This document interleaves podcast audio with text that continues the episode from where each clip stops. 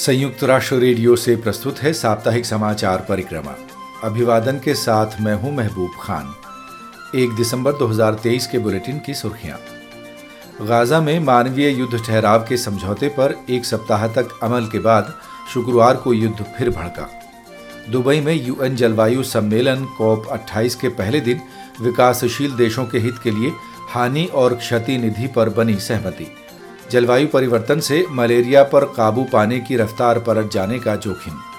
Bharat UN विकास साझेदारी कोष के छह वर्ष पूरे होने पर मुख्यालय में एक विशेष कार्यक्रम और शरणार्थी बच्चों की मदद करने के लिए सोमालिया के एक पूर्व शरणार्थी को प्रतिष्ठित नानसेन पुरस्कार।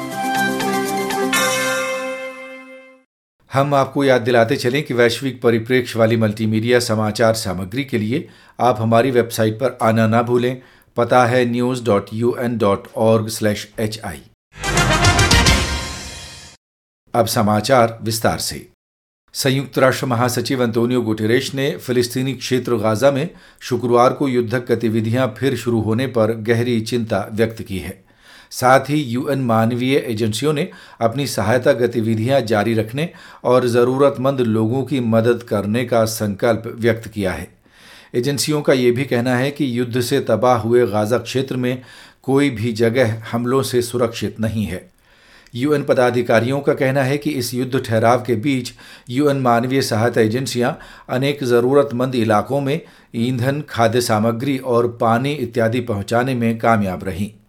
इस बीच मध्य पूर्व में इसराइल फिलिस्तीनी संकट पर बुधवार को सुरक्षा परिषद की एक और सघन बैठक हुई। यूएन प्रमुख अंतोनियो गुटेरेश ने इस बैठक को संबोधित करते हुए कहा कि दुनिया गाजा में आम लोगों के कष्टों व पीड़ाओं से आँखें नहीं फेर सकती.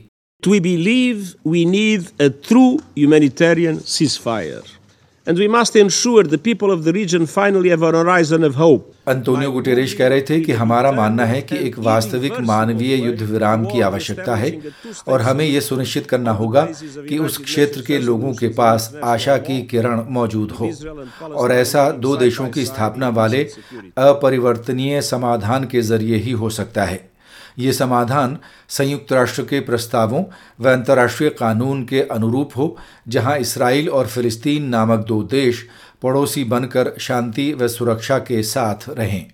यूएन प्रमुख अंतोनियो गुटेरेश का सुरक्षा परिषद में संबोधन। गाजा संकट के बारे में विस्तृत कवरेज के लिए आप हमारी वेबसाइट पर भी आ सकते हैं। पता है news dot U N dot org slash H I पृथ्वी के अति महत्वपूर्ण चिन्ह विफल हो रहे हैं और इस ग्रह को विघटन व आपदा से बचाना है तो हमें सहयोग व राजनीतिक इच्छा शक्ति की दरकार है।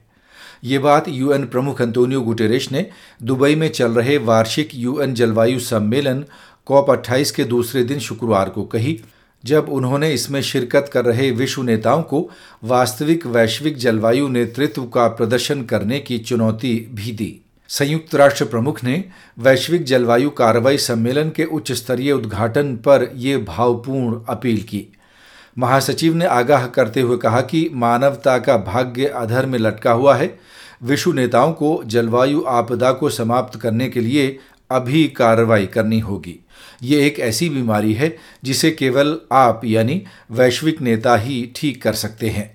Things are moving so fast that the full months before the end of the year we can already declare that 2023 is the hottest year recorded in human history. UN प्रमुख कह रहे थे कि चीज़ें इतनी तेज़ी से आगे बढ़ रही हैं कि इस वर्ष में अभी एक महीना बाकी है मगर ये साल पहले ही मानव इतिहास में सबसे गर्म दर्ज हो रहा है।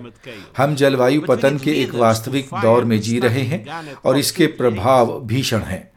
हमारे पास वैश्विक तापमान वृद्धि को डेढ़ डिग्री सेल्सियस तक सीमित रखने के लिए रोड मैप मौजूद है, मगर विश्व नेताओं को कॉप 28 में बड़ी पहल करनी होगी।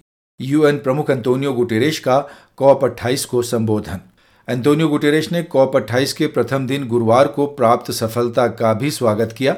जब प्रतिनिधियों ने दुनिया के सबसे कमज़ोर देशों को जलवायु आपदा के विनाशकारी प्रभावों का सामना करने में मदद करने के लिए हानि और क्षति निधि पर एक समझौते के लिए सहमति व्यक्त की।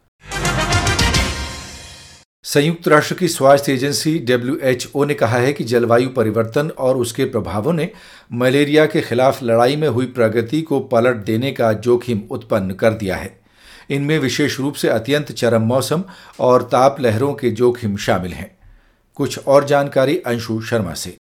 विश्व स्वास्थ्य संगठन ने दुबई में संयुक्त राष्ट्र जलवायु परिवर्तन सम्मेलन कॉप 28 में देशों के एकत्र होने पर अपनी 2023 विश्व मलेरिया रिपोर्ट जारी करते हुए चेतावनी दी कि मलेरिया की रोकथाम के उपायों के विस्तार के बावजूद अधिक लोग इस बीमारी की चपेट में आ रहे हैं। डब्ल्यूएचओ ने 2022 में 24.9 करोड़ मामले दर्ज किए, जो 2021 से 20 लाख की वृद्धि और 2016 में महामारी पूर्व स्तर से तेईस दशमलव तीन करोड़ अधिक हैं।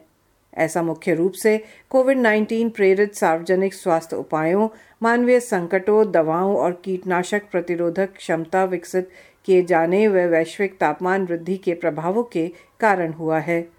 रिपोर्ट में जलवायु परिवर्तन और मलेरिया के बीच संबंध पर भी प्रकाश डाला गया है, जिसमें बढ़ते तापमान, आर्द्रता और वर्षा के कारण एनोफिलिस मच्छर के व्यवहार में बदलाव और जीवित रहने की दर में वृद्धि पर ध्यान दिया गया है। संयुक्त राष्ट्र के दक्षिण दक्षिण कार्यालय ने भारत यूएन विकास साझेदारी के छह वर्ष पूरे होने के अवसर पर बुधवार को यूएन मुख्यालय में एक विशेष कार्यक्रम आयोजित किया। इस कार्यक्रम के बारे में एक संक्षिप्त पैकेज सुनिए अंशु शर्मा से। भारत यूएन विकास कोष की स्थापना वर्ष 2017 में की गई थी। इसे भारत सरकार का सहयोग व नेतृत्व हासिल है और संयुक्त राष्ट्र प्रणाली के सहयोग से इस कोष की विकास गतिविधियाँ लागू की जाती हैं। यह कोष पूरी विकासशील दुनिया में ऐसी परिवर्तनशील टिकाऊ विकास परियोजनाओं को समर्थन देता है जो दक्षिणी क्षेत्र के देशों के स्वामित्व और उनके नेतृत्व में चलाई जाएँ और जिनका विशेष ध्यान कम विकसित देशों और लघु द्वीपीय विकासशील देशों पर हो। संयुक्त राष्ट्र के दक्षिण दक्षिण कार्यालय द्वारा यूएन मुख्यालय में आयोजित विशेष कार्यक्रम में भारत संयुक्त राष्ट्र विकास साझेदारी के छह वर्ष पूरे होने पर यूएन उप महासचिव आमीना जे मोहम्मद ने कहा as we reflect on the achievements of the past six years. जहाँ हम पिछले छह वर्षों की उपलब्धियों पर विचार कर रहे हैं तो आइए हम नए उद्देश्य और दृढ़ संकल्प के साथ भविष्य की ओर बढ़ें भारत संयुक्त राष्ट्र विकास साझेदारी निधि उन असाधारण उपलब्धियों का प्रमाण है जिन्हें राष्ट्र तब हासिल कर सकते हैं जब वे सीमाओं और मतभेदों को भूलकर एकजुट हों ताकि एक स्थायी समतापूर्ण और न्यायपूर्ण दुनिया का निर्माण किया जा सके equitable, and just world. UN उप महासचिव आमीना जे मोहम्मद के शब्द आयोजन में शामिल संयुक्त राष्ट्र महासभा अध्यक्ष डेनिस फ्रांसिस ने साझेदारी निधि की सराहना करते हुए कहा कि इसके तहत सभी भौगोलिक क्षेत्रों का समर्थन किया जाता है जिससे इसका विकास का दृष्टिकोण स्पष्ट होता है कार्यालय के अनुसार भारत यूएन विकास कोष यूएन व्यवस्था में दक्षिण दक्षिण सहयोग का एक चमकता उदाहरण है यूएन में भारत की स्थायी प्रतिनिधि रुचिरा काम्बोज ने कहा, India is committed to nurturing a global environment वे भारत एक ऐसे वैश्विक वातावरण का निर्माण करने के लिए प्रतिबद्ध है जहाँ छोटे या बड़े, चाहे वो आर्थिक रूप से मज़बूत हों या नहीं, हर देश को समृद्ध होने का अवसर मिले। अंतर्राष्ट्रीय मंचों पर हमारी सक्रिय और सहानुभूतिपूर्ण भागीदारी, सतत विकास के लिए हमारी अभूतपूर्व पहले और निष्पक्षता एवं न्याय के प्रति हमारी दृढ़ प्रतिबद्धता, एक संतुलित तथा समावेशी विश्व व्यवस्था के निर्माण में भारत की महत्वपूर्ण भूमिका उजागर करती है।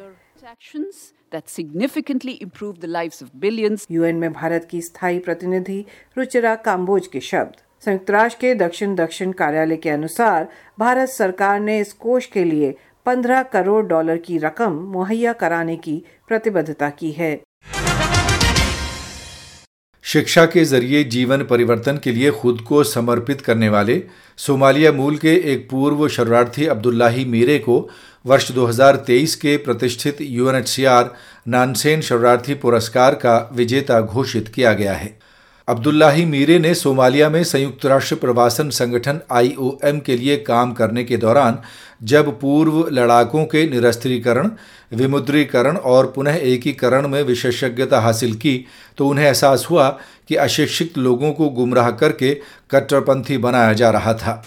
इस अनुभव ने उन्हें 2018 में शरणार्थी युवा शिक्षा हब शुरू करने के लिए प्रेरित किया, जिसमें शरणार्थियों की शिक्षा और युवा विकास पर ध्यान केंद्रित किया गया।